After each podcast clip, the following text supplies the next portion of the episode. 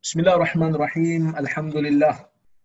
Wassalatu wassalamu ala Rasulillah wa ala alihi wa sahbihi wa man walah. Ashhadu an la ilaha illallah wahdahu la syarika lah wa ashhadu anna Muhammadan abduhu wa rasuluh. Allahumma salli wa sallim ala Muhammad wa ala alihi wa sahbihi ajma'in amma ba'd. Muslimin dan muslimat yang dirahmati Allah Subhanahu wa taala sekalian, alhamdulillah uh, pada malam ini kita dapat sekali lagi bersama-sama untuk kita berbicara, berbincang tentang kitab yang biasa kita baca iaitu kitab Riyadhus Salihin.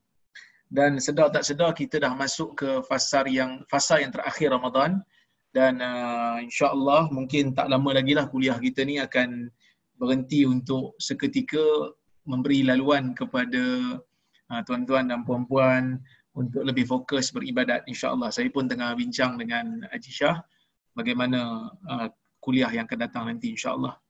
Baik. Kata Imam Nawawi rahimahullah, kita berhenti pada hadis nombor 42.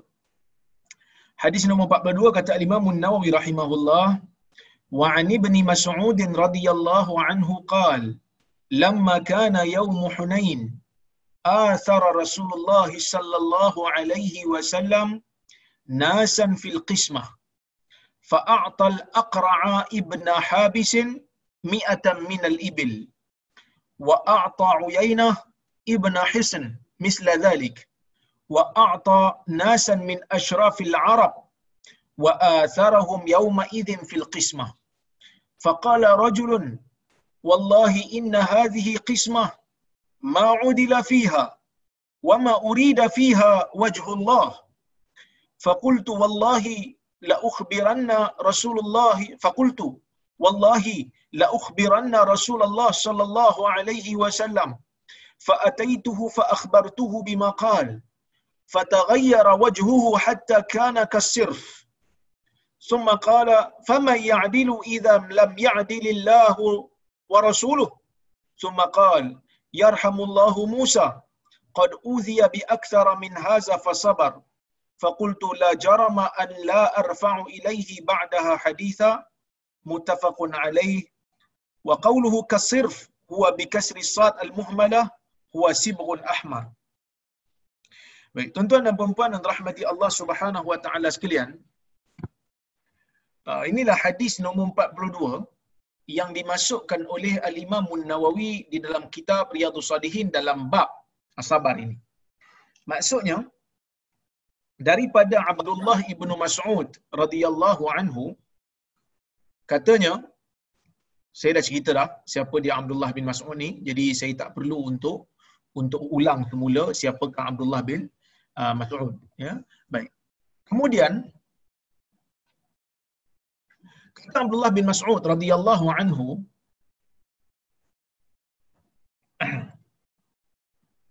lamma kana yaum Hunain ketika mana yaum Hunain ketika mana hari ataupun waktu perang Hunain ya um, Nabi sallallahu alaihi wasallam ni uh, pernah berperang dalam satu perang Hunain yang mana perang Hunain ni tuan-tuan dan puan-puan dia merupakan perang yang berlaku di antara Nabi sallallahu alaihi wasallam dengan satu puak Nabi dan para sahabat dengan satu puak yang dipanggil sebagai puak Hawazin. Ha, puak Hawazin ni merupakan dia ada macam kabilah-kabilah sikit yang bersangkutan dengan satu kabilah yang bernama Saqif. Yang mana Saqif ni berasal daripada uh, Taif. Yang mana kita semua tahu eh, Taif merupakan uh, bandar ataupun tempat di mana Nabi sallallahu alaihi wasallam pergi dulu sebelum daripada Nabi sallallahu alaihi wasallam pergi ke apa ni pergi ke Madinah. Jadi Nabi sallallahu alaihi wasallam pergi dulu ke Taif untuk mencari uh, bukan hanya perlindungan tetapi mencari juga yang kita panggil sebagai tempat supaya mereka uh, supaya Nabi dan para sahabat ni boleh untuk mendirikan apa ni um, negara Islam ataupun tempat untuk um, ditegakkan hukum hukum Allah Subhanahu wa taala. Jadi bila Nabi pergi ke Taif Nabi tak diterima. Ha, bila Nabi pergi ke Taif Nabi tak diterima. Apa yang Nabi buat setelah tu Nabi pergi ke Madinah dan Nabi sallallahu alaihi wasallam berjaya. Ya, setelah Nabi pergi ke Madinah Nabi berjaya apa ni membina tamadun membina negara di Madinah dan apabila Madinah menjadi semakin kuat. Nabi sallallahu alaihi wasallam Allah Taala berikan rezeki kepada Nabi untuk menang di gua uh, di, di, di peperangan Badar pada 17 Ramadan pada tahun ketua Hijrah. Kemudian Nabi menang lagi dalam perang Ahzab dan men- teruskan kemenangan dan teruskan kemenangan teruskan kemenangan.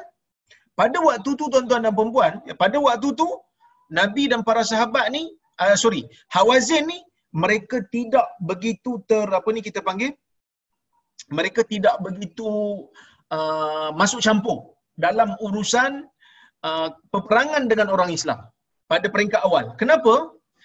Kerana pada waktu tu mereka menganggap bahawasanya ya, mereka menganggap bahawasanya yang akan mem, apa, membantah orang Islam ni ya, yang akan membantah orang Islam ni hanyalah pada pandangan mereka hanyalah uh, Quraisy sudah memadai. Jadi dia orang tak perlu lawan. Bagi dia orang kami hanya berpegang uh, kami hanya berpaut pada Quraisy, kami hanya apa ni berpaut pada Quraisy, Quraisy cukup untuk lawan orang Islam. Dan orang Islam ni pun pada peringkat awal bukanlah kuat mana pun. Menurut penilaian mereka. Eh menurut penilaian mereka apa ni mereka tidak perlu untuk lawan orang Islam pada peringkat awal kerana mereka kita panggil underestimate. Ha, mereka underestimate kekuatan orang Islam pada peringkat awal sehingga kita katakan apabila Nabi sallallahu alaihi wasallam apa ni menang dalam banyak peperangan dan akhirnya orang Quraisy tewas di Ahzab. Kita tahu perang Ahzab merupakan perang Khandaq yang mana pada waktu tu orang Quraisy berjaya mengumpulkan ramai orang-orang yang yang apa yang menentang Islam daripada seluruh pelusuk tanah Arab yang ada pada ketika itu sehingga Nabi SAW terpaksa untuk berkampung di Madinah dan membina parit supaya orang orang kafir ni ataupun orang musyrikin ni tidak boleh untuk kita panggil menembusi Madinah sehingga di apa ni kita panggil sehingga kan uh, Salman Al Farisi uh, sehingga kan Salman Al Farisi pada waktu tu terpaksa untuk mencadangkan kepada Nabi sallallahu alaihi wasallam supaya Nabi sallallahu alaihi wasallam membina parit. Sebab apa? Sebab serangan mungkin datang daripada segenap penjuru dan pada waktu tu orang Islam tidak mampu lagi untuk mempertahankan diri mereka kalau tidak dibuat parit. Kalau tidak dibuat awal-awal apa ni ha-, sekatan ataupun halangan.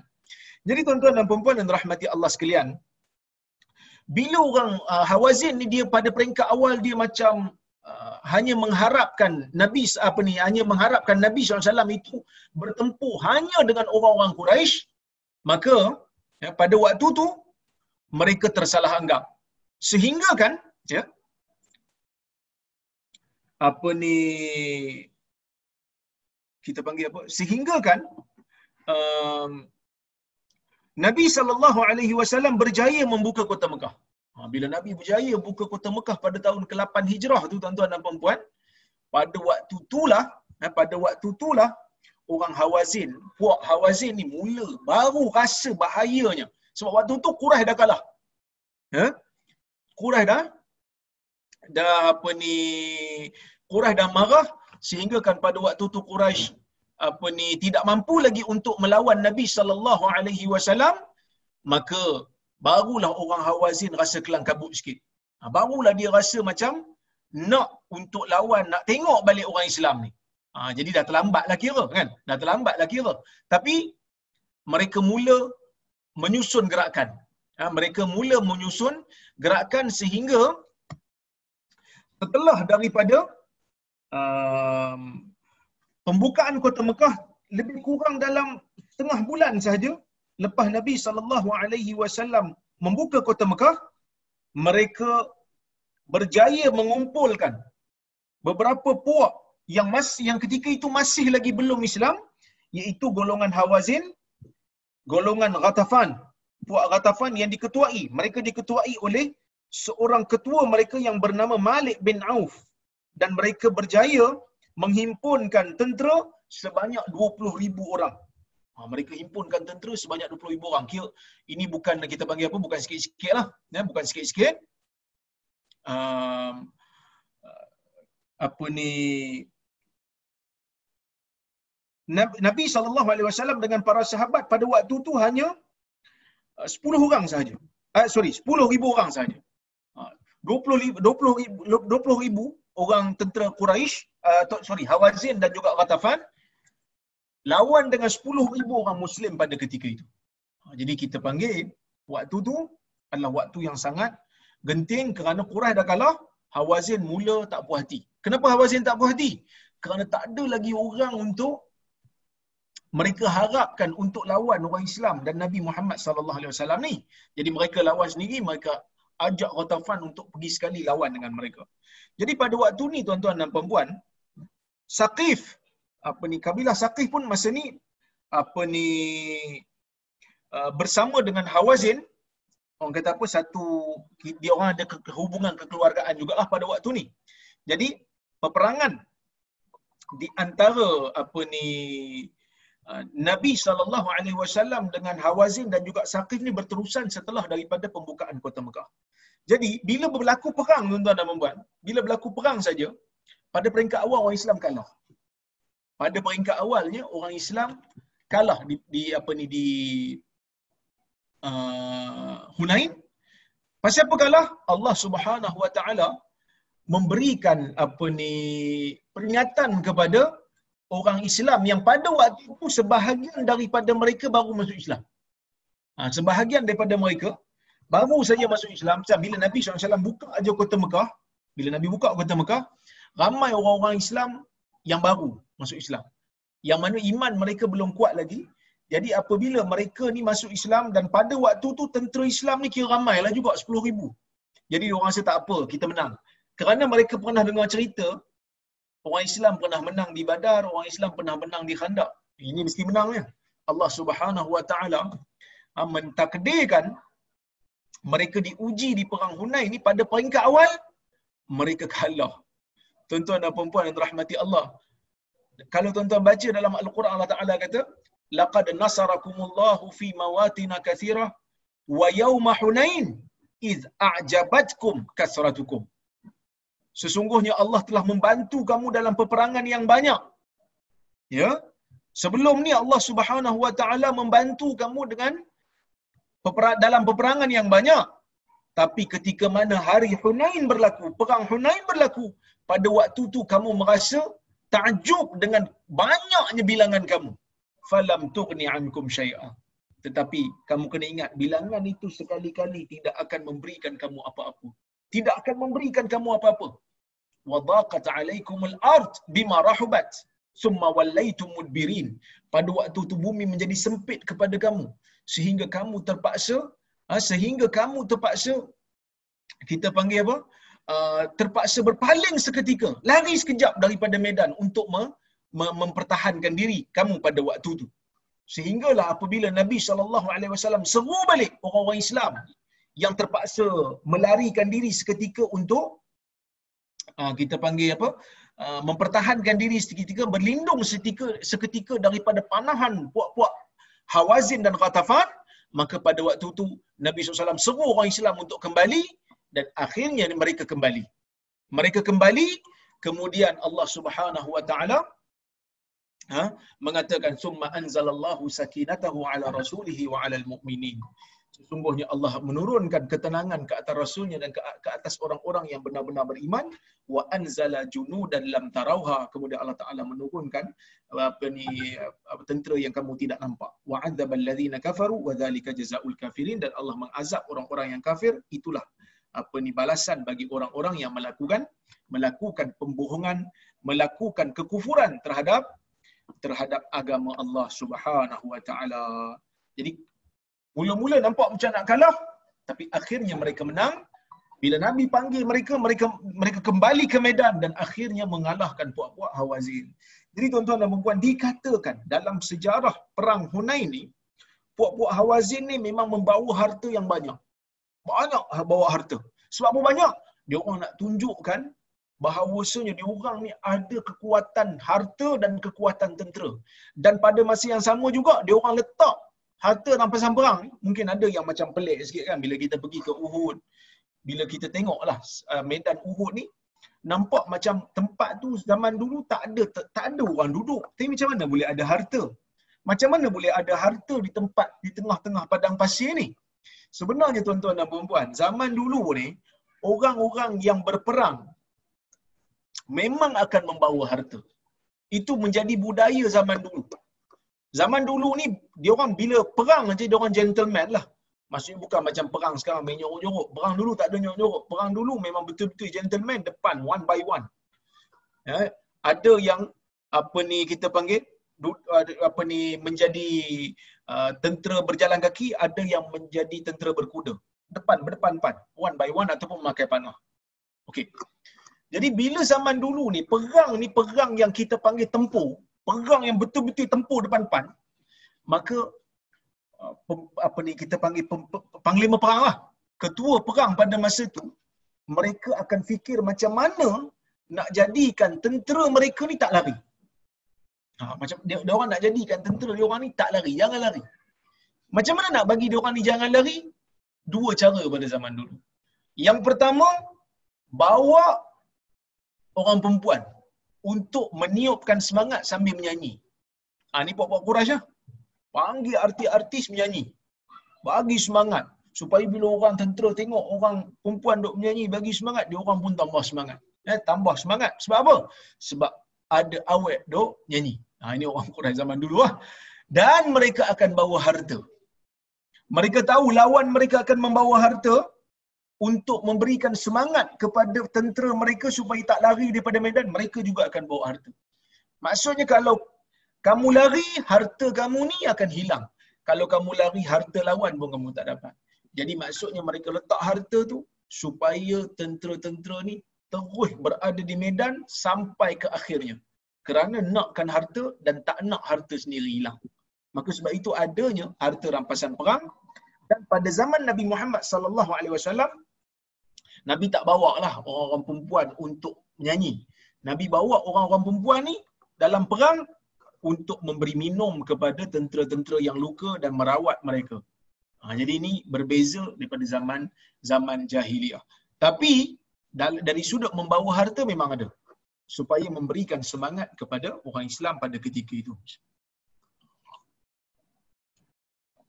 Dan tuan-tuan dan puan bila orang Islam dah menang, dikatakan mereka dapat harta rampasan perang ni banyak. So rampasan perang tu dibawa oleh puak-puak Hawas ni banyak dia orang bawa. Apa yang dia orang bawa? Dia orang bawa unta, dia orang bawa kambing, dia orang bawa kuda, dia orang bawa lembu.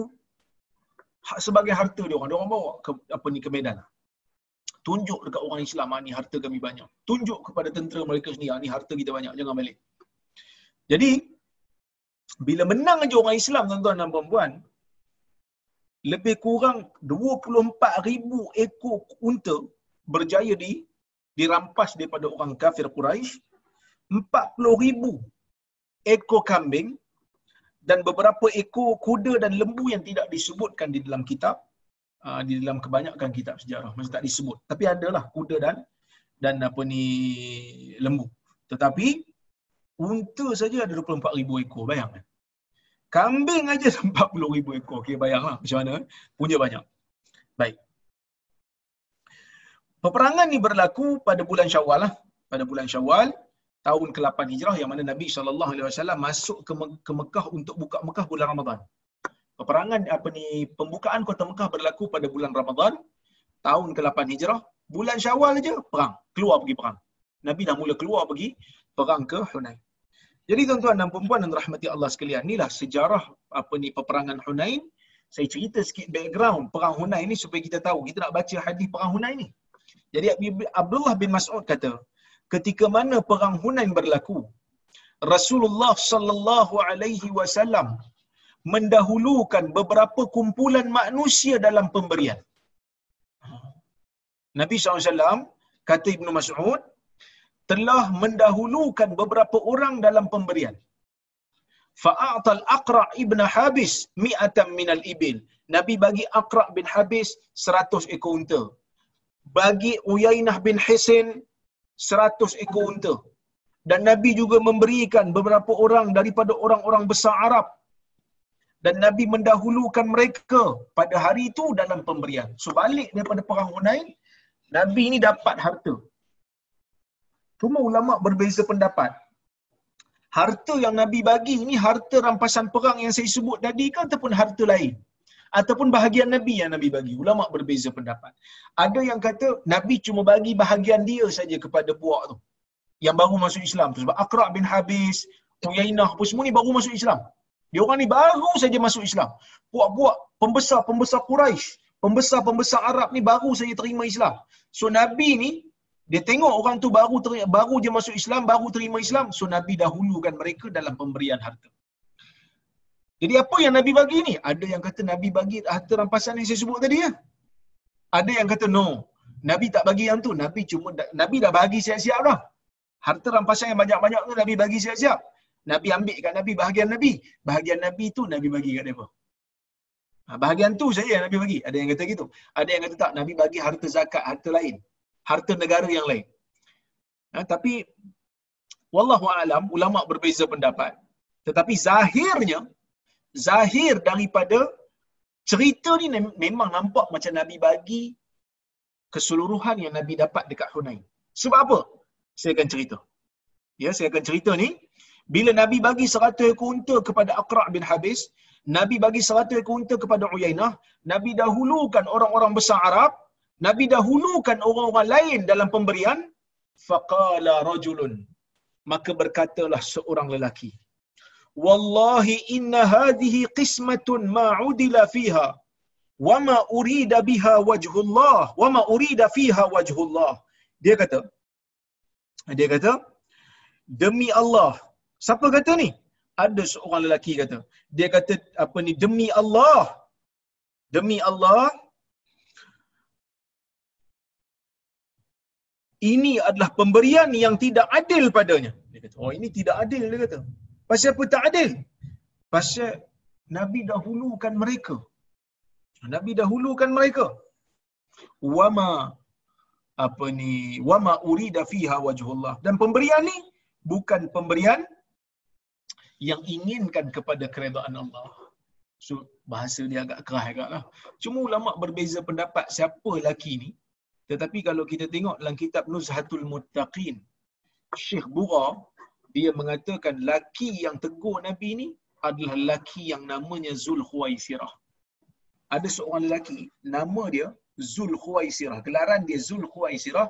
Yang mana Zul Khuwaisirah ni, dia memang pernah tegur Nabi sallallahu alaihi wasallam waktu Nabi sallallahu alaihi wasallam memberikan mendahulukan uh, pemberian-pemberian kepada orang-orang yang baru masuk Islam pada waktu tu kerana Nabi sallallahu alaihi wasallam ni nak menguatkan Islam mereka. Sebab dia orang baru masuk Islam. So Nabi nak kuatkan mereka. Nabi nak kuatkan Islam mereka so Nabi bagi dulu. Jadi Zul Khuwaisirah ni tak puas hati. Zul Khuwaisirah ni, dia ni suruh Nabi direct. Dia kata, dalam riwayat yang lain disebut, ittaqillah. Bertakwalah kamu kepada Allah. Dalam riwayat yang disebut, disebut, ittaqillah. Dia kata, bertakwalah kamu kepada Allah. Dalam riwayat yang disebut, Ya Muhammad, i'dil. Wahai Muhammad, berlaku adil lah. Berlaku adil lah kamu. Jadi, perkataan itu perkataan bila ditegur Nabi sallallahu alaihi wasallam tu yang dia kata demi Allah pemberian ni bukan pemberian yang adil, pemberian ni bukan pemberian nakkan keredaan Allah. Zahir daripada hadis yang kita baca ni nampak macam dia cakap dan Nabi tidak layan dia ataupun Nabi tak dengar lah. Kemudian kata Ibnu Mas'ud, Wallahi la ukhbiranna Rasulullah sallallahu alaihi wasallam Demi Allah, aku akan memberitahu kepada Rasulullah SAW tentang benda ni. Aku akan bagi tahu kepada Nabi tentang apa yang kau sebut daripada apa ni kepada Nabi SAW. Dalam riwayat yang lain disebut memang dia cakap depan Nabi. Mungkin dia cakap depan Nabi dan Nabi tak layan dia pada peringkat awal sehinggalah sahabat Nabi yang bernama Ibnu Mas'ud bagi tahu dekat Nabi. Jadi bila Ibnu Mas'ud cakap dengan Nabi sallallahu alaihi wasallam maka Nabi pun uh, kata dia fa ataituhu fa akhbartuhu bima qal. Aku pun pergi jumpa Nabi dan aku bagi tahu kepada Nabi apa yang dia cakap. Fataghayyara wajhuhu hatta kana kasirf muka Nabi berubah. Warna kulit muka Nabi berubah jadi kasirf seperti mana warna celup baju pencelup baju yang warna merah. So Nabi kan dia cerah kulit. Nabi ni putih. Jadi bila sahabat mengadu kat Nabi, ada orang lain dok cakap Nabi ni bila bagi dekat orang-orang yang yang baru masuk Islam dia kata ni bukan pemberian yang adil. Ni bukan kemen, uh, ni bukan apa pemberian yang adil, ni bukan pemberian yang inginkan keredaan Allah Subhanahu wa taala. So ucapan dia tu tuan-tuan dan puan-puan, ya. Ucapan dia tu menyebabkan Nabi marah. Kenapa Nabi marah? Kerana ucapan dia tu macam dia sangsi kepada apa ni keadilan Nabi dan dia sangsi dengan keupayaan Nabi untuk berlaku adil. Perkataan ni adalah perkataan yang biadab kepada Nabi sallallahu alaihi wasallam. Maka kita tak heranlah. Kita tak heran kerana Zulkhuwaisirah ni menurut sebahagian ulama-ulama hadis dia merupakan golongan munafik. Ha, dia adalah golongan munafik yang mana dia ni ha, bukan sahabat. Walaupun dia ni ada di zaman tu, tetapi dia bukan sahabat Nabi sallallahu alaihi wasallam. Dia adalah golongan munafik demikian yang disebutkan oleh dinukilkan oleh Al-Aini di dalam kitab dia Umdatul Qari sewaktu meriwayatkan hadis uh, Zulkhuwaisirah ni dia kata ni bukan sahabat. Laisa min sahabi bahkan dia adalah golongan munafik. Dia adalah golongan munafik yang sebab itulah dia boleh bagi ucapan yang begitu keras kat Nabi. Bila kita sanksi Nabi ni adil ke tak, tak adil, ya, menunjukkan dia ni memang tak yakin dengan Nabi. Ya. Kita ni, kita yakin dengan Nabi. Apa saja yang kita panggil apa? Apa saja yang Nabi bagi kat kita, apa saja yang Nabi syariatkan pada kita, kita akan terima. Kenapa kita terima? Kita terima tuan-tuan dan perempuan kerana kita percaya Nabi SAW ni menerima wahyu dan Nabi ni maksum dalam menyampaikan agama. Tiba-tiba kalau Nabi bagi pemberian, kita pula kata Nabi tak adil, maka di mana iman kita kepada Nabi SAW? Ya? Maka sebab itu, apa ni, sebahagian ulama mengatakan dia munafik. Sebahagian ulama mengatakan dia munafik. Tapi ada juga sebahagian ulama yang sangsi dia ni munafik ke tidak. Ada yang kata apa ni dia ni termasuk juga uh, dalam golongan sahabat. Tapi nak kata macam sahabat pun bagi saya lah. Kalau sahabat pun susah juga kerana perkataan ni adalah perkataan yang bagi saya perkataan yang bahaya lah. Dia bahaya. Sebab apa bahaya? Sebab dia sanksi Nabi ni berlaku adil. Sanksi kat Nabi, Nabi ni adil ke tidak? Jadi macam mana kita nak kata dia? Dia sahabat Nabi SAW. Kerana sahabat Nabi ni adalah golongan yang yang beriman dengan Nabi, yang menerima apa saja daripada Nabi SAW. Walaupun apa yang Nabi tunjukkan itu, apa yang Nabi tunjukkan itu, apa ni, uh, bagi mereka pada peringkat awal, uh, merupakan benda yang mereka tidak apa ni suka tetapi akhirnya mereka terima kerana keimanan mereka kepada Nabi sallallahu alaihi wasallam. Bahkan saya nak cerita pada tuan-tuan dan puan-puan, kisah ni bukan hanya Zulkhuwaisirah je tak puas hati. Bukan hanya orang yang macam ni je tak puas hati. Ni Zulkhuwaisirah ni kita panggil dia sebagai apa ni uh, bapa kepada Khawarij, orang yang pernah menentang Ali di zaman pemerintahan dia daripada keturunan dia lah keluarnya. Apa ni uh, khawarij. Golongan-golongan yang suka membunuh orang-orang yang melakukan dosa besar. Uh, yang melakukan dosa besar. Jadi tuan-tuan dan puan-puan yang rahmati Allah sekalian. Sebenarnya bukan dia saja yang ada rasa kecil hati. Uh, bukan dia saja. Ya? Uh, ada lagi orang lain yang rasa macam kecil hati dengan pemberian Nabi sallallahu alaihi wasallam. Ya ada lagi orang apa ni yang lain. Saya nak tunjuk kepada tuan-tuan satu hadis. Ya kan?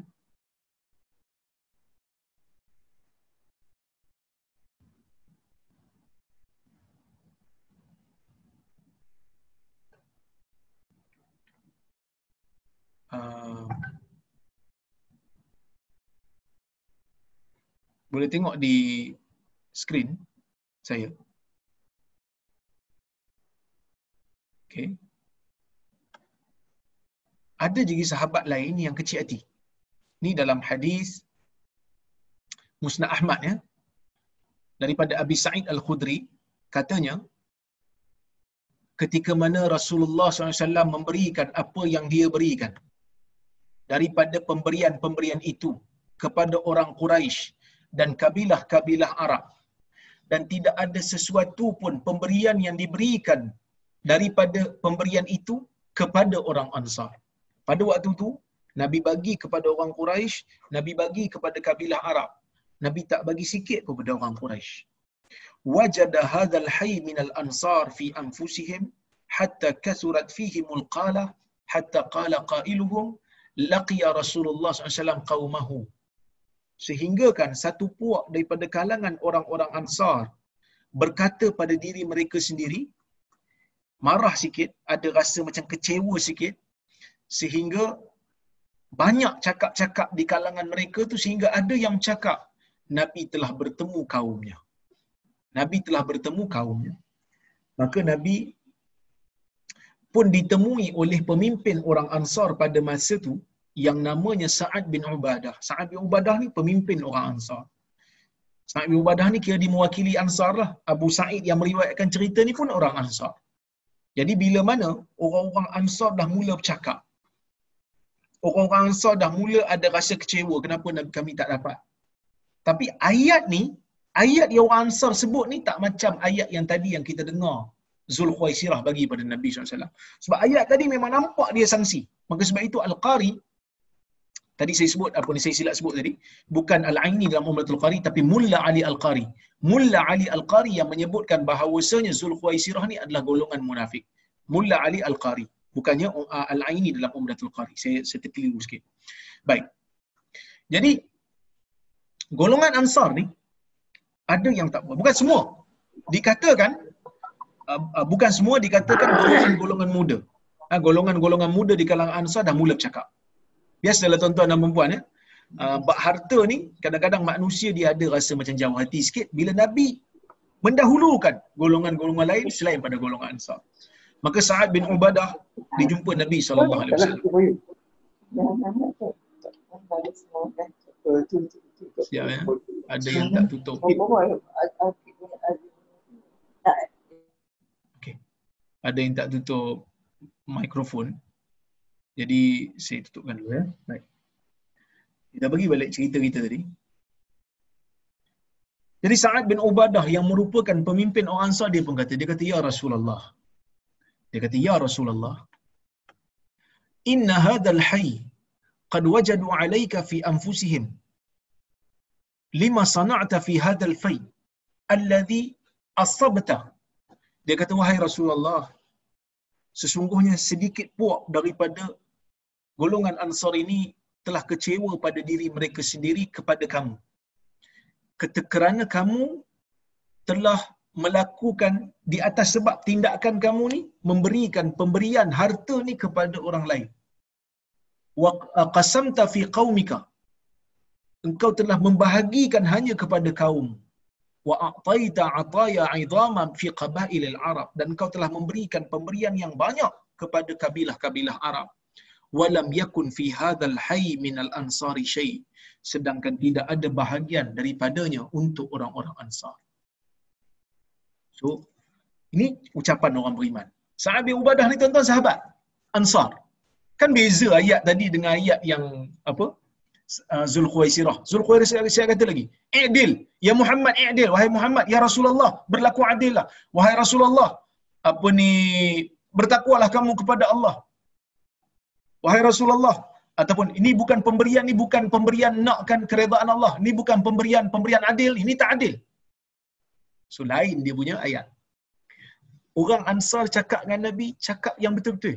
Cakap yang lembut kerana mereka beriman kepada nabi. Walaupun ada rasa pelik dalam jiwa ada rasa kecewa tapi tanya pun tanya baik-baik wahai Rasulullah sesungguhnya ada satu puak di kalangan orang-orang ansar kaum aku ni rasa kecewa sikit atas tindakan kau memberikan harta ni. Hanya berikan kepada kaum kau dan memberikan pemberian yang banyak kepada kabilah-kabilah Arab sedangkan orang-orang Ansar tak dapat. Sedangkan kalau kita tengok, orang Ansar ni berjuang dengan Nabi waktu Nabi tak menang lagi. Ni Islam dah menang ni. Bila dah menang tengok, tengok Nabi lupa, macam lupa. Nabi tak lupa kan. Tapi Nabi macam lupa kepada orang Ansar. Kenapa Nabi tak bagi orang Ansar? Nabi pun tanya kepada Sa'ad bin Ubadah. Nah, ini tuan-tuan dan puan sebab ini menunjukkan Nabi sayang kat orang Ansar. Walaupun orang Ansar ada kecewa sikit dengan Nabi pada waktu ni, Nabi sayang dengan orang Ansar, Nabi kata, "Qala fa aina anta min zalika ya Sa'ad?" Di manakah kedudukan kamu sekarang wahai Sa'ad? Nabi tanya, "Kau belah siapa?" Qala, "Ya Rasulullah, ma ana illa mru'un min qaumi." Tak jawapan dia? Dia kata, Ya Rasulullah, tidaklah aku ini melainkan satu orang daripada kaum aku. Maksud nak kata, ya, apa ni, dia nak kata kepada Nabi SAW, dia ni pun ada jugalah perasaan tu. Kerana kaum dia pun sebut.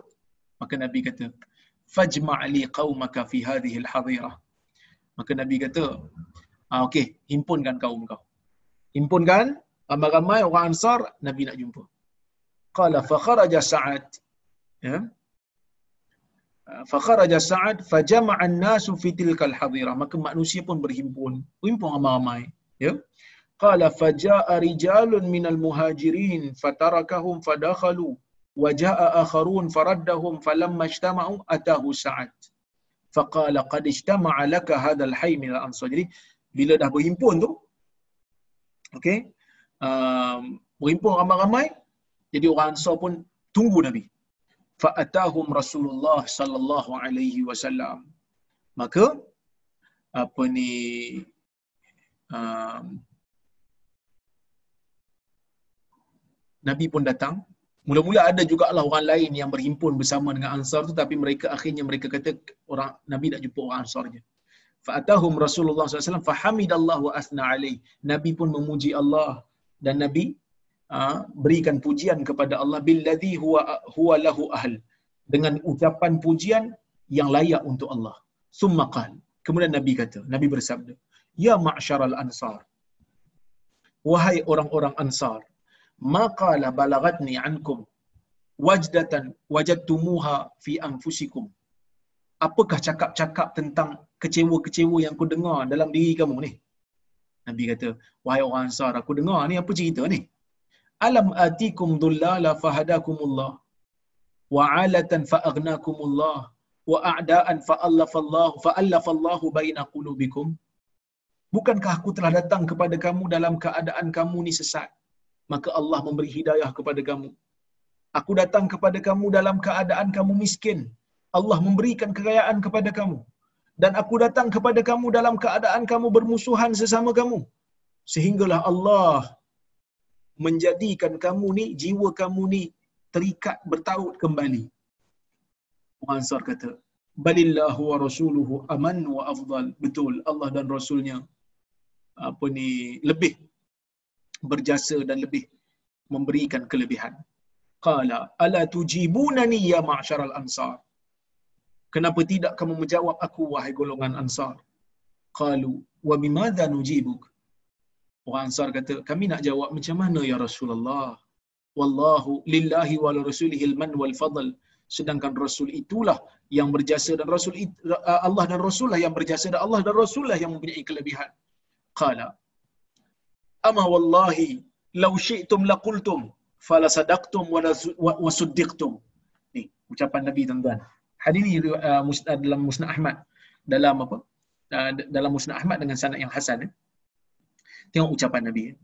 Pujuk orang Ansar. Dia kata, Wallahi, demi Allah, lau syi'tum, laqultum, falasadaktum, wasuddiqtum. Kalau kau inginkan, wahai orang Ansar, kalau kamu nak, kamu akan bercakap betul. Dan orang juga akan membetulkan kamu. Apa? Kalau kamu nak cakap, kamu boleh cakap. Yang mana kalau kamu cakap benda ni, kamu betul dan orang lain pun kata kamu betul. Cakaplah, tak ada masalah ataitana mukazzaban fasaddaqnak eh Muhammad kau datang kepada orang ansar kau datang kepada kami dalam keadaan engkau didustakan oleh orang lain semua orang dalam dunia dikata kau bohong semua orang dalam dunia pada waktu tu kata kau bohong, kau penipu. Kami datang kepada engkau. Fasaddaqnak. Kami membenarkan apa yang kau cakap. Kami yang membenarkan kau. Cakaplah wahai Ansar. Wa makhzulan fanasarnak. Dan kau datang kepada kami dalam keadaan kau kecewa. Engkau disisiakan. Kami bantu engkau wahai Muhammad. Wa taridan fa'awainak. Kau datang kepada kami. Dalam keadaan engkau dihalau. Kamilah yang memberikan kau tempat tinggal wa a'ilan fa aghnainak dan kau datang kepada kami dalam keadaan kau miskin dan kamilah yang memberikan kau kekayaan wahai Muhammad. Tuan-tuan, Nabi kata, "Eh Ansar, kau sebutlah benda ni. Kalau kau sebut orang kata kau betul." Maksud Nabi nak kata apa? Nabi nak kata wahai Ansar, aku datang kepada kamu membawa hidayah. Kamu juga telah berkorban selama ini dengan memberikan puak-puak muhajirin ini dengan pemberian-pemberian yang disyukuri dan pemberian-pemberian yang menjadikan kamu mulia dengannya. Kalau kamu sebut benda-benda ni jasa-jasa kamu ini, orang lain kata betul, kamu pun cakap betul. Orang lain pun percaya, memang betul. Nabi datang dalam keadaan dihalau. Orang Ansar bagi bantuan. Bagi tempat tinggal. Nabi datang dalam keadaan tidak ada siapa bantu. Ansar bantu Nabi. Nabi datang dalam keadaan Nabi didustai. Orang Ansar apa ni yang membenarkan cakap-cakap Nabi SAW. Nabi kata cakaplah benda ni orang orang Ansar tak berani cakap. Kemudian orang Ansar kata. Ah, kemudian Nabi kata pada orang Ansar. Awajadtum fi anfusikum ya ma'syaral ansar fi lu'a'atin min ad-dunya ta'allaftu biha qauman liyusmilu liyuslimu wa wakaltu ila islamikum. Adakah kamu nak marah pada diri kamu wahai orang-orang Ansar hanya kepada pemberian dunia yang kecil yang aku jadikan pemberian kecil ni untuk aku lembutkan satu kaum supaya mereka kekal dalam Islam dan aku tinggalkan kamu kepada Islam kamu. Kerana apa? Kerana Islam kamu itu telah kukuh. Kerana Islam kamu itu telah kuat. Aku bagi orang lain ni kerana aku rasa mereka ni memerlukan ini untuk menguatkan iman mereka. Yang mana kalau aku tak bagi mereka mungkin akan kembali kepada agama kufur mereka. Afala tardaun ya ma'syaral ansar ayyadhhab an-nasu bisyati wal ba'ir wa tarji'u bi Rasulillah sallallahu alaihi wasallam fi rihalikum tidakkah kamu suka wahai orang-orang ansar ketika mana orang-orang lain ketika mana manusia-manusia lain maksudnya orang yang dapat pemberian itulah kamu tak suka ke Nabi kata waktu orang lain balik ke negeri mereka balik ke kampung mereka lepas perang ni mereka bawa kambing, bawa unta sebagai harta yang mereka dapat daripada perang. Menang perang, dapat harta rampasan perang. Ni perang dia orang balik bawa harta. Dia orang suka. Tapi kamu wahai Ansar, adakah kamu tidak suka ketika mana mereka balik bawa kambing, ketika mana mereka balik bawa unta, kamu balik wa tarji'una bi Rasulillah sallallahu alaihi wasallam fi rihalikum. Sedangkan kamu balik bersama dengan Rasul kembali ke negeri kamu. Kamu tak suka ke? Orang lain balik bawa unta orang lain balik bawa kambing. Apa boleh buat dengan unta dengan kambing? Boleh tunggang boleh makan boleh ambil susu tapi kamu wahai orang-orang ansar ketika mana kamu balik ke negeri kamu kamu bukan bawa harta yang akan hilang. Kamu membawa punca agama yang diutuskan oleh Allah Subhanahu wa taala untuk memberikan panduan kepada akhirat kamu bukan hanya dunia. Kalau unta dan unta dan kambing dibawa balik itu hanyalah urusan dunia. Itu hanyalah makanan dunia dan tunggangan dunia yang akan berakhir sebab unta pun bukannya hidup selama-lamanya kambing pun bukan hidup selama-lamanya ada waktu dia orang akan disembelih dan mati ada waktu memang tak larat nak ditunggang lagi dah kamu akan bersama Rasul yang mana ajaran dia kekal abadi. Fawalladhi nafsu Muhammadin biyadih. Demi Tuhan yang diri Muhammad berada di tangannya. Laulal hijrah. Kalau tidak kerana hijrah. Lakuntum ra'an minal ansar. Kalau taklah kerana hijrah ni pahalanya besar. Aku lebih suka diriku untuk disandarkan kepada orang ansar. Nabi tak letak diri dia ansar. Nabi tak kata Muhammad al-Ansari tak kerana Nabi nakkan pahala hijrah. Sebab Nabi nak dikenali sebagai orang muhajir. Sebab besar pahala hijrah. Nabi kata kalau tak kerana pahala tu besar, aku akan jadikan diri aku bersandar ataupun disandarkan kepada orang ansar. Tuan-tuan, tengok. Walau salakan nas syi'ba wa salakatil ansari syi'ba lasalaktu syi'bal ansar. Kalaulah orang ansar melalui satu lorong orang lain melalui satu lorong. Katalah dua jalan. Dua-dua jalan ni bawa ke destinasi yang sama. Kita ada highway satu jalan lama satu. Jalan bawah satu jalan tinggi satu. Highway satu apa ni jalan biasa satu. Satu jalan orang ansar. Orang ansar suka ikut jalan lama orang muhajirin uh, sorry orang yang baru masuk Islam lalu ikut highway. Highway itu lebih laju. Tapi oleh kerana orang ansar lalu ikut jalan lama nabi kata aku pilih jalan ansar. Sebab apa? Sebab nabi sayang kat ansar. Maksudnya nabi beri pemberian kepada orang lain pada waktu tu bukan disebabkan kerana nabi ni tak suka kepada ansar. Tetapi bukan kerana nabi dah melupakan ansar. Tetapi nabi sallallahu alaihi wasallam nak bagi tahu kepada orang Ansar, aku tak bagi kamu ni kerana aku dah yakin benar dah dengan kamu. Aku tak bagi kamu ni kerana aku dah percaya benar dah dengan Islam kamu. Apalah sangat dengan pemberian dunia ni selagi mana aku akan kembali kepada kamu.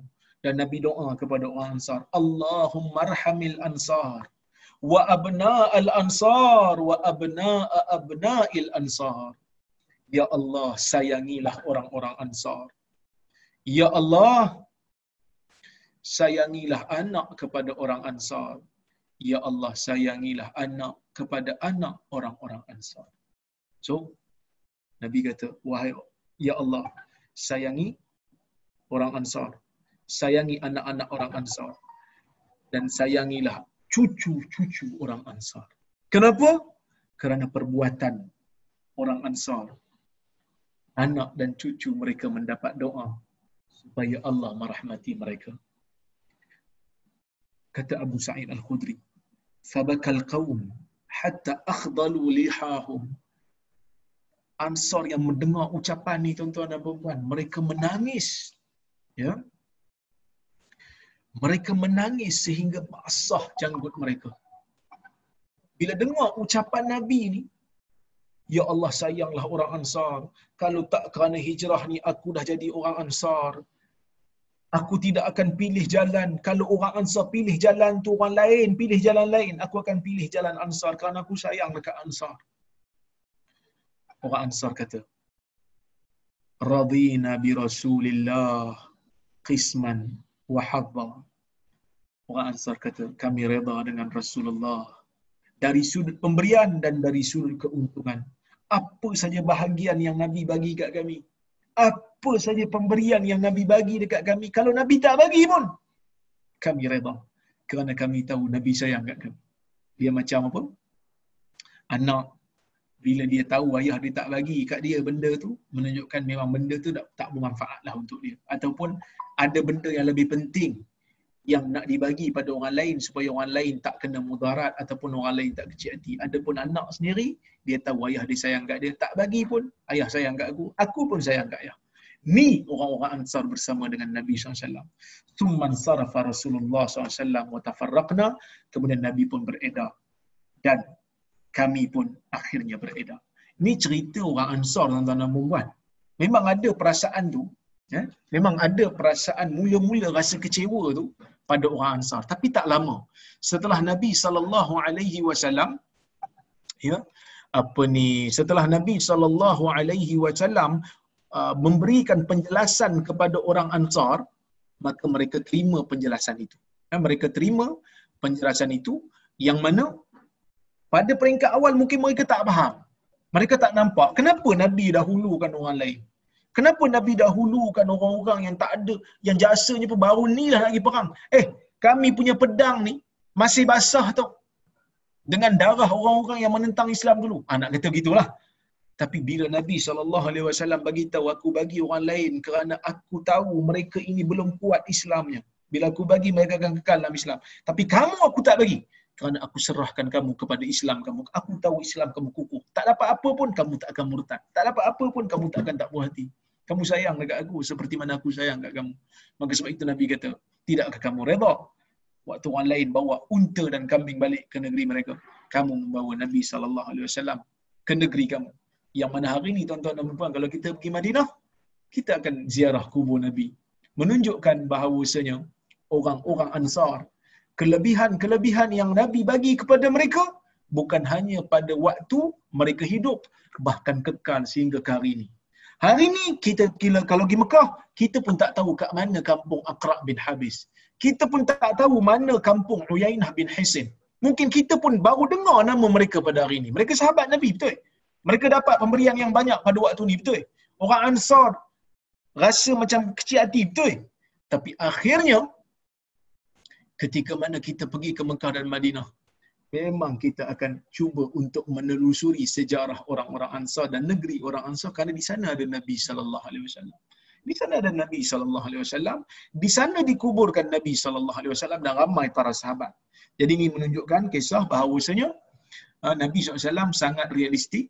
Nabi SAW uh, bagi tahu kepada kita bahawasanya ada kalanya Islam itu dikuatkan dengan pemberian harta dunia.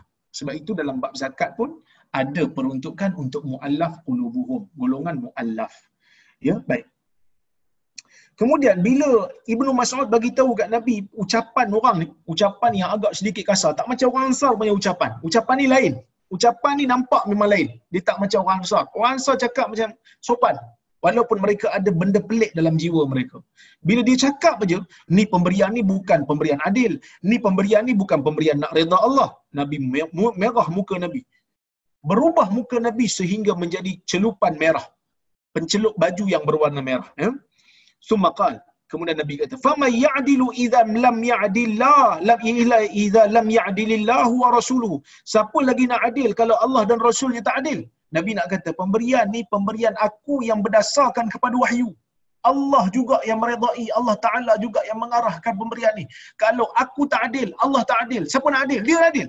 Oh, tu ucapan Nabi. Ucapan Nabi ni kerah. Lah. Ya, ucapan Nabi ni kerah. Summa qal, yarhamullahu Musa, qad udhiya bil aksar min hadha fasabar. Moga Allah merahmati uh, Nabi Musa, sedangkan dia diuji dengan yang lebih dahsyat daripada ini dia bersabar. Maksud Nabi nak kata, aku tengah sabar ni. Uh, dan kesabaran ini baru aku apa ni uh, barulah dirasa bagaimana rahmatnya Allah Taala kepada Musa kerana dia boleh sabar dengan yang lebih dahsyat daripada ni. Yang mana bila kaum dia menyembah apa ni lembu. Ha, kaum dia menyembah lembu, Musa boleh bertahan. Ha, Musa bertahan sabar dengan kaum dia. Dengan perangai kaum dia. Faqultu la jarama an la jarama la arfa'u ilaihi ba'da ba'daha haditha. Kata Ibnu Mas'ud lepas tu aku tak aku terus tak cakap lagi dengan Nabi lah. Aku tak berani nak cakap apa lagi sebab aku takut Nabi sallallahu alaihi wasallam akan apa ni marah lagi sebab Nabi wasallam marah dalam riwayat ni eh? Ah, dan dalam, dalam riwayat yang lain bila dia tengok Nabi marah dia kata apa ni uh, bila Nabi bila Ibnu Mas'ud tengok Nabi marah Nabi uh, Ibnu Mas'ud kata hatta tamannaitu anni lam azkurhu lahu. Alangkah baiknya kalau aku tak apa ni kalau aku tak um, kalau aku tak bagi tahu Nabi tentang ucapan tu. Uh, ya. So Nabi SAW dia nak mengikut Nabi Musa yang bersifat sabar. Sebab Nabi Musa pun ulul azmi Nabi Muhammad pun ulul azmi. Jadi dia pun nak bersabar seperti mana Nabi Musa sabar. Moga Allah merahmati Musa kerana dia bersabar dengan ujian yang lebih besar pada ni aku pun nak mengikuti jalan dia okey baik tuan-tuan dan puan dan rahmati Allah sekalian biasa Rumpul uh, apa? Ustaz Ustaz Rosaimin. Saya ingat apa? Saya Dr. Rosaimin tu Salafi, Salafi. ada ceramah biasa dah satu jam lah. Ni tinggal soal. Baik. Um, kita tengok apa yang kita boleh ambil faedah daripada hadis ni selain daripada apa yang saya ceritakan tadi. Yang pertama, an-nasihatu lillah wa li rasulihi wal mu'minin. Nasihat ini untuk Allah, untuk Rasul dan untuk keseluruhan orang-orang mukmin. Jadi maksudnya bila kita uh, memerlukan tempat-tempat untuk nasihat kawan kita, untuk nasihat sedara-sedara kita dan pada waktu tu kita bagi nasihat. Kerana kita tahu dia memerlukan nasihat tersebut. Yang mana nasihat ni bukan ada kepentingan apa. Kadang-kadang kita ni bila ada bila ada kepentingan baru kita nak nasihat. Kalau tak ada kepentingan kita tak nak nasihat. Sedangkan orang Islam ni nasihat mereka tidak ada kepentingan melainkan hanyalah kerana Allah dan Rasul. Ya? Yang pertama. Yang kedua, Nabi sallallahu alaihi wasallam ni bijak dalam nak melembutkan jiwa orang yang baru masuk Islam. Ya. Waktu sebab itulah Nabi SAW memberikan pemberian kepada orang yang baru masuk Islam. Dan uh, Nabi SAW juga akan terkesan dengan apa yang terkesan kepada manusia menunjukkan Nabi ni manusia lah. Uh, perkataan itu kalau cakap kat kita pun kita um, agak sedikit kecil hati. Nabi SAW juga begitu. Uh, kecil hati juga dengan apa yang disebutkan oleh apa ni pemuda yang bernama Zul Khuwaisirah itu ya yang bernama Zul Khuwaisirah itu yang mana ucapan dia tu memang ucapan yang menunjukkan dia agak biadab dengan Nabi sallallahu alaihi wasallam. Jadi saya kira cukuplah sekadar tu untuk malam ni. Jadi kalau ada siapa-siapa yang nak memberikan teguran ke, kritikan ke ataupun uh, soalan ke, kalau boleh saya jawab, saya jawab. Kalau tak boleh saya tangguh untuk sesi akan datang insya-Allah. Kalau ada boleh. Bismillah.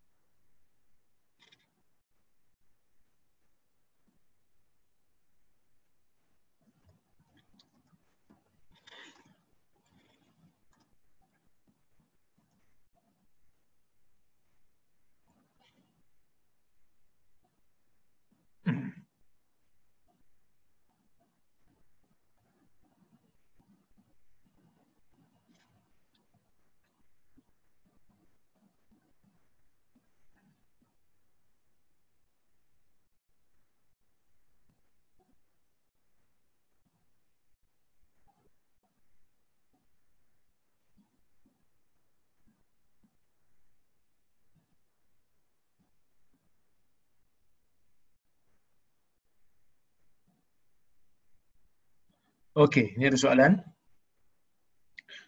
Um,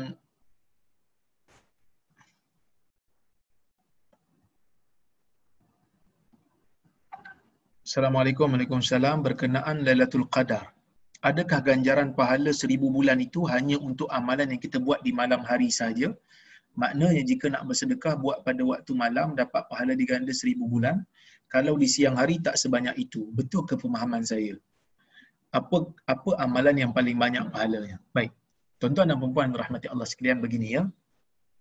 Allah Subhanahu wa taala memuliakan malam Al-Qadar. Itu tidak dinafikan. Memang malam Qadar ni malam yang mulia. Sebab itu malam Al-Qadar tu dipanggil Lailatul Qadar. Lailatul Qadar tu diambil daripada perkataan Qadar. Qadar tu maksudnya mulia. Malam yang mulia. Itu pertama. Ada yang kata malam yang Allah Ta'ala uh, Uh, sempitkan dengan diturunkan malaikat yang begitu ramai sehingga menjadi sempit langit sebab nak turun ke dunia. Okey. Ada yang kata malam berlakunya uh, takdir, penurunan takdir untuk satu tahun. Ada juga yang kata begitu. Okey. Jadi bila Allah Taala turunkan Al-Quran pada malam Al-Qadar, maka malam tu menjadi mulia. Allah Taala kata, "Inna anzalnahu fi lailatul qadr wa ma adraka ma lailatul qadr, lailatul qadri khairun min alfi syahr." Kami turunkan Al-Quran pada malam Al-Qadar. Kamu tahu tak apa itu malam Al-Qadar? Malam Al-Qadar itu lebih baik daripada seribu bulan. Nabi kata, uh, Allah Ta'ala kata, malam Lailatul Qadar itu lebih baik daripada seribu bulan. Maka, sesiapa yang berapa beribadat pada malam itu, seolah-olah dia telah beribadat lebih daripada uh, seribu bulan. Bukan sebanyak seribu bulan, eh?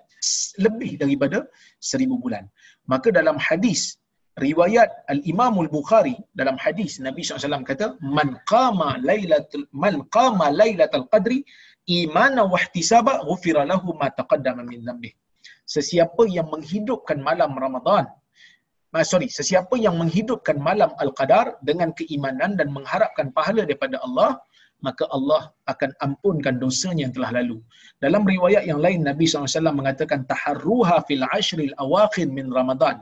Carilah malam Al-Qadar itu pada 10 malam yang terakhir dengan beribadat dan Nabi SAW sendiri menunjukkan bagaimana Nabi bersungguh pada 10 malam yang terakhir. So malam yang terakhir itu mula bila Ustaz? Ada yang kata majoriti ulama mengatakan pada malam 21 sehinggalah malam yang terakhir. Ada yang kata seperti Ibn Hazmin dia kata tak tengok bulan tu berapa hari. Kalau bulan tu 29 hari, 20 hari pertama. Kalau bulan tu 30 hari, 21. Ada yang kata begitu. Tapi nak selamat, kita mulalah 20 sampai ke malam yang terakhir. Eh, malam 20 sampai malam terakhir tu kita konsisten. Jadi apa ibadat yang nak kita buat? Yang ni ulama berbeza pendapat. Ada yang kata seperti Syekh Ibn Usaimin, seorang ulama daripada Saudi, dia kata malam tu hanya terkait dengan qiyamul lail yang berkaitan dengan salat, yang berkaitan dengan bacaan Quran, yang berkaitan dengan ibadat-ibadat qiyamul lail dan zikir, doa dan seumpamanya. Tetapi kalau tengok dalam mazhab Syafi'i, mereka mengatakan apa saja kebaikan sehingga sedekah pun termasuk. Oleh kerana itu saya cenderung kepada pendapat yang kedua ini kerana, kerana tidak ada uh, satu uh, kita panggil apa dalil yang menghadkan apa-apa ibadat nak dilakukan. Kita tidak nafikan pada malam Lailatul Qadar ini Nabi SAW menghidupkannya dengan ibadat, tetapi kalau kita nak bersedekah pada malam itu pun ia dikira sebagai lebih baik daripada seribu bulan. Ya, sehingga kan para ulama mengatakan seperti mana yang dinukilkan oleh Ibnu Abi Shaybah daripada golongan salafus salih mereka mengatakan sesiapa yang bersolat maghrib dan isyak secara berjemaah ada bahagian dia pada malam Lailatul Qadar ada juga pahala dia apakah pahala yang paling banyak apakah amalan yang paling banyak pahala? Pada malam tu yang paling banyak pahalanya adalah melakukan perkara-perkara fardu dulu kemudian baru fikir yang sunat. So jangan tinggalkan perkara yang fardu kerana nak mengejar yang sunat. Tak boleh lah semayang apa ni maghrib kita tinggalkan semayang terawih kita solat sampai 20 ke 36 rakaat. Itu adalah satu cara yang salah.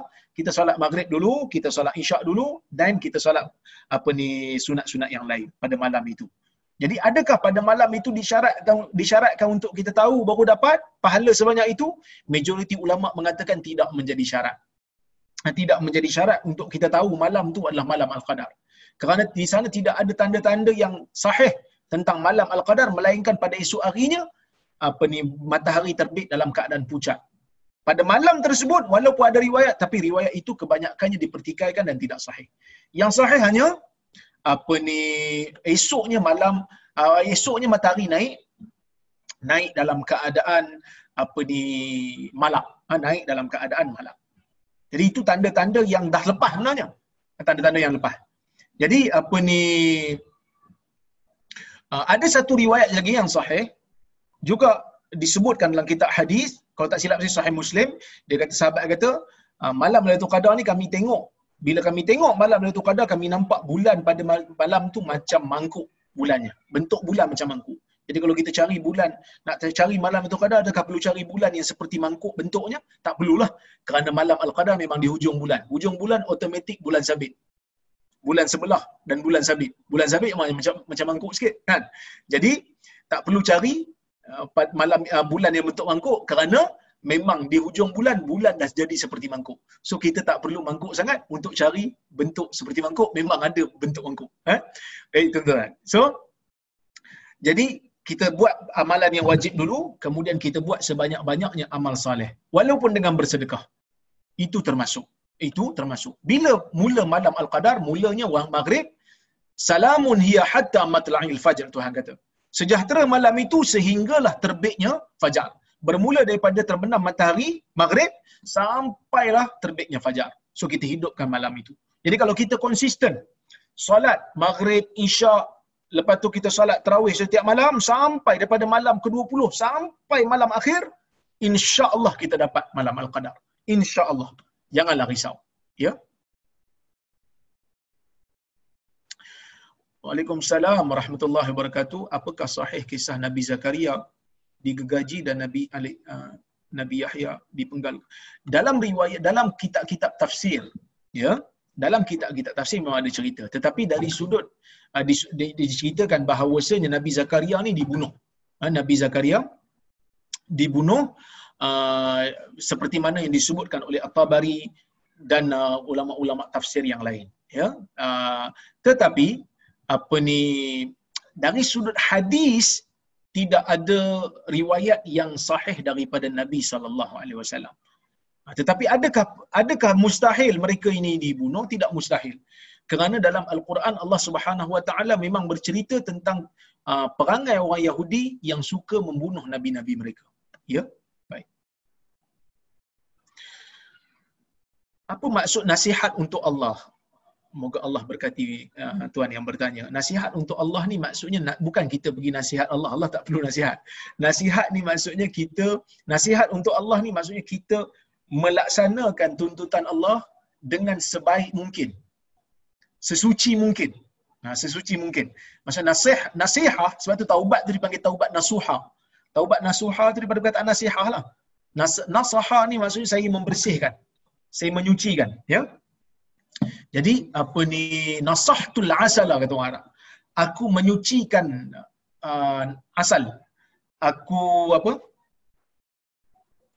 Aku bersihkan madu tu daripada uh, sarang-sarangnya. Jadi bila taubat kena taubat nasuha. Nasihat untuk Allah ni maksudnya kita buat sesuatu yang Allah suruh, tinggalkan sesuatu yang Allah larang dengan sebenar-benarnya, dengan sesucinya. Seperti sesuci lebaran. Nah, begitulah. Okey. Assalamualaikum warahmatullahi Mana lebih baik puasa enam diasingkan dengan puasa ganti atau disekalikan? Yang lebih baik dah tentulah diasingkan. Adakah disekalikan itu sah? Menurut mazhab syafi'i mereka kata sah boleh sekali kan. Maksudnya qada dengan puasa enam tu boleh sekali. Tapi apa ni uh, saya setuju dengan pendapat ulama yang selain daripada mazhab Syafi'i, majoriti ulama yang kata tidak boleh disekalikan. Kenapa tak boleh disekalikan? Kerana puasa enam itu dituntut secara secara dirinya sendiri, qada tu pun dituntut dengan diri dia sendiri. Dia bukan salah satu wasilah. Dua-dua tu dimaksudkan. Kalau salah satu wasilah tak apa. Contohnya macam solat tahiyatul masjid, kita nak sekalikan dengan qabliyah. Yang tu tak apa. Kerana tahiyatul masjid tu bukan maksud, bukan dituntut dengan dirinya. Tetapi yang penting kita laksanakan solat bila masuk masjid. Apa saja jenis solat akan terangkum dalam tahiyatul masjid. Tapi kalau kita nak gabungkan dua-dua ibadat yang dimaksudkan, contoh qabliyah, solat qabliyah dua rakaat dengan solat subuh dua rakaat. Boleh gabung tak? Tak boleh. Kerana dua-dua dimaksudkan. Jadi tak boleh untuk digabung bagi pendapat saya lah. Pendapat saya tidak sesuai untuk digabung. Kenapa? Nabi kata, Man sama Ramadana, summa atba'ahu sittan min syawal. Kana lahu kasiyamid dahar. Hadis Bukhari. Siapa yang berpuasa Ramadan, kemudian diikuti bulan eh, enam hari di bulan Syawal. Maksudnya dia kena puasa Ramadan. Puasa Ramadan kena komplit. Kemudian puasa enam bulan Syawal. Baru jadi dapat seperti dia seolah-olah berpuasa pada satu tahun penuh. Kenapa? Kerana bila kita puasa Ramadan 30 hari, biasanya 30 hari, kita dah belajar dulu, satu kebaikan Allah Ta'ala akan ganda 10. So kalau 30 hari Ramadan, at least kita akan dapat 300 pahala. Kita puasa pula uh, 6 hari di bulan Syawal, uh, at least kita akan dapat 60 pahala. 300 campur 60, 360. Kan macam setahun tu. Nah, itu maksud dia. Ya? Baik. Tapi kalau ada orang nak ikut pendapat mazhab Syafi'i bagi saya tak ada masalah. Allah Taala Maha Pemurah. Kalau Allah Taala nak bagi dia boleh bagi. Dan inilah pendapat mufti wilayah yang dulu, ya. Mufti wilayah yang dah jadi menteri sekarang lah. Itu pendapat dia. Assalamualaikum Assalamualaikum Ada lagi ke orang Ansar ni di? Ada, ada orang Ansar. Tetapi mereka dah ada nama keluarga masing-masing lah sebab keluarga dah besar kan. Jadi apa ni, uh, masih ada. Kalau kita cari tanya orang Arab, mereka akan tunjukkan. Dan keistimewaan orang Ansar daripada dulu sampai sekarang, mereka ni golongan yang suka berbuat baik dengan orang lembut orang Ansar. Kalau hari ini pun terkenal sebagai orang yang pemurah dan baik. Ya.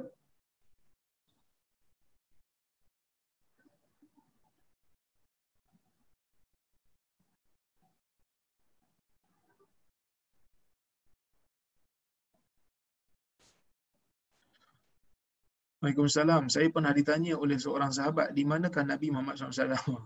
Nabi SAW dah berada di alam barzakh. Ya? Nabi dah, dah tak ada lah dalam dunia ni. Ha? Nabi SAW memang telah diwafatkan oleh Allah Subhanahu Wa Taala. Okay? Baik. Uh,